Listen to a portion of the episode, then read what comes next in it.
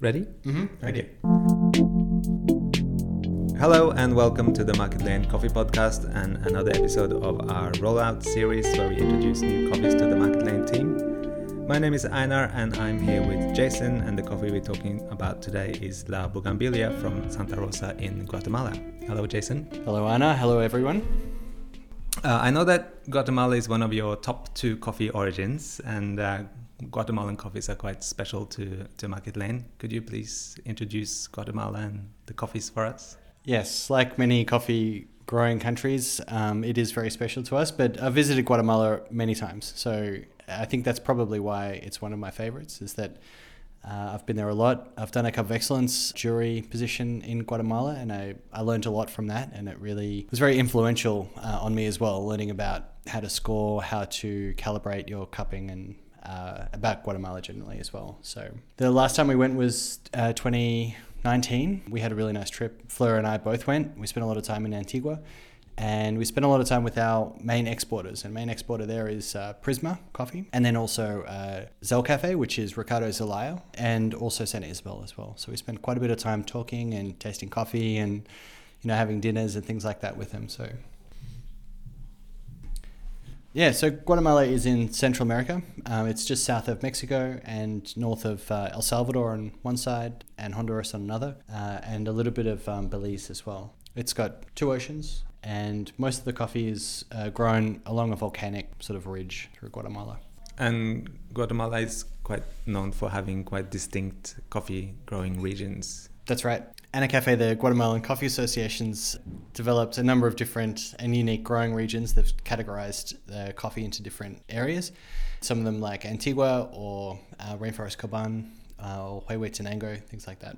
We predominantly buy from Antigua. Well, those three actually is the three ones we buy from. But there are there are I think eight eight regions in total in uh, Guatemala that are officially classified. Um, Santa Rosa de Lima sort of falls outside of those classifications. It's located southeast of uh, Guatemala City, sort of in the Fraijanes region, but kind of outside of that. So in the south of Guatemala. I would call it in the south of Guatemala. Mm-hmm. Yeah, if I was describing it to someone, I would say on the road to El Salvador, uh, about an hour in. Yes, and uh, facing the Pacific Ocean. Yes, but on the but on the inland side of the highway. Okay. Mm-hmm. I think I, I know the place. Yeah. So this is a new coffee that we haven't had before, which is exciting. Uh, can you tell us a little bit about how it ended up on our shelves? Yes, it's a reasonably new coffee for Melbourne coffee merchants as well. We tasted it here last year from a sample that was sent to us from Prisma, from Eduardo Ambrosio, who's an exporter in Guatemala. And it really just stood out on the table. It was uh, very vibrant, Kenya like, very sweet. And we we thought it would be great. Last year, Market Lane didn't take it because we were a little bit nervous about it being a Pacamara, and sometimes Pacamaras can change or act quite a bit differently to sort of the smaller sized beans like Caturra or Bourbon. Uh, so we passed on it, but it, it held up really well and tasted spectacular. So this year we said, well, we have to have it. So um, it's the second year that Melbourne Coffee Merchants has had the Bugambilia, but it's the, um, just the first for Market Lane. Yeah, we were talking about Pacamara, the varietal, before we started recording. Mm-hmm. Uh, and you said it's contributing to the, the price. It's uh, $30 a bag for La Bugambilia. Mm-hmm. Can you tell us a little bit more about Pacamara? Yeah, Pacamara is a, a, cross between two varieties, a Pacas variety, which is a mutation of Bourbon, found in El Salvador, and and Maragogipe, which is uh, a mutation found in Brazil from the Typica variety. Uh, they were crossed in El Salvador, and it's still uh, Pacamara is still grown quite widely in El Salvador. And yeah, it's sought after. So people, I think, associate the larger beans with high quality traditionally, but more than that, people do really like the cup profile. So it can produce really floral, intense coffees, especially El Salvador and um, Guatemala as well. There's another variety just kind of similar to Pacamara called Mara Caturra, and that's a cross between Maragogipe and Caturra, sort of a different sort of cross. And that's another variety that does really well in Cup of Excellence and has a really interesting and unique cup profile. So this coffee comes from an estate called El Guatelon, and the farmer's name is Guillermo Juarez. Can you tell us a little bit about them? Yeah, we, d- we actually don't know a lot about uh, the people behind this coffee. We're hoping to, to meet them and find out more about them uh, this year and probably over Zoom or WhatsApp or something.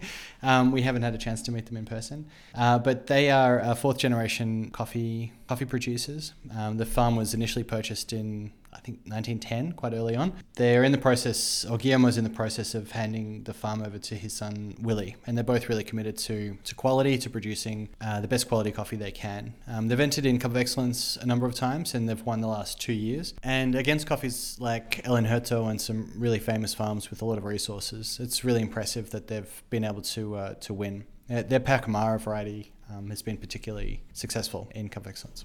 Yeah, so they're quite experimental with uh, with their varietals and growing different types of coffees at different areas of the farm.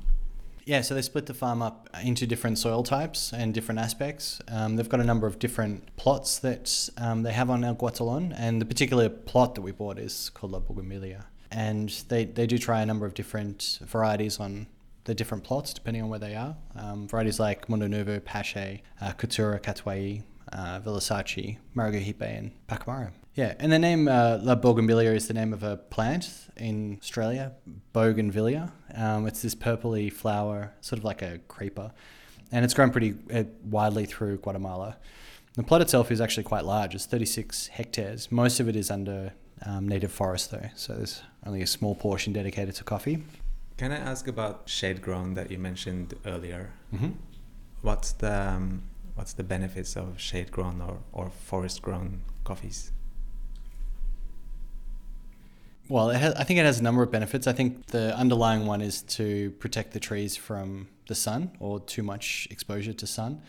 It creates a more gentle sort of climate for the for the coffees. I think coffee in general has evolved to be grown under shade, so it is an undershade sort of shrub. They take a lot of time to manage how much shade it gets and how much airflow it gets because if it's paired with the wrong type of tree, it can create too much shade and too much uh, moisture under the um, under the plant and lead to things like excessive leaf rust and stuff like that. So they're really careful in terms of what sort of shade and how much, and there's a lot of pruning involved.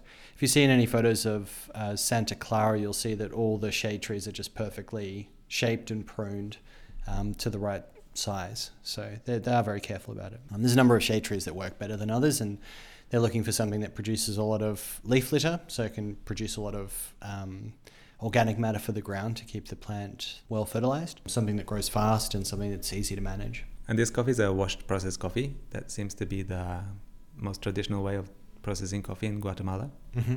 There's an abundance of water in Guatemala, so they, they are able to use it to wash coffee um, fairly easily. And washed coffee inherently is less risky than natural processed coffee. And again, because of the rain, the amount of rainfall in Guatemala, it's di- actually quite difficult to produce dry processed coffee. I think Guatemalan coffees are kind of good examples of the typical qualities that we're looking for when we're tasting coffee or sourcing coffee at Market Lane. Uh, we brewed some up earlier, and you have some tasting notes. Do you want to share?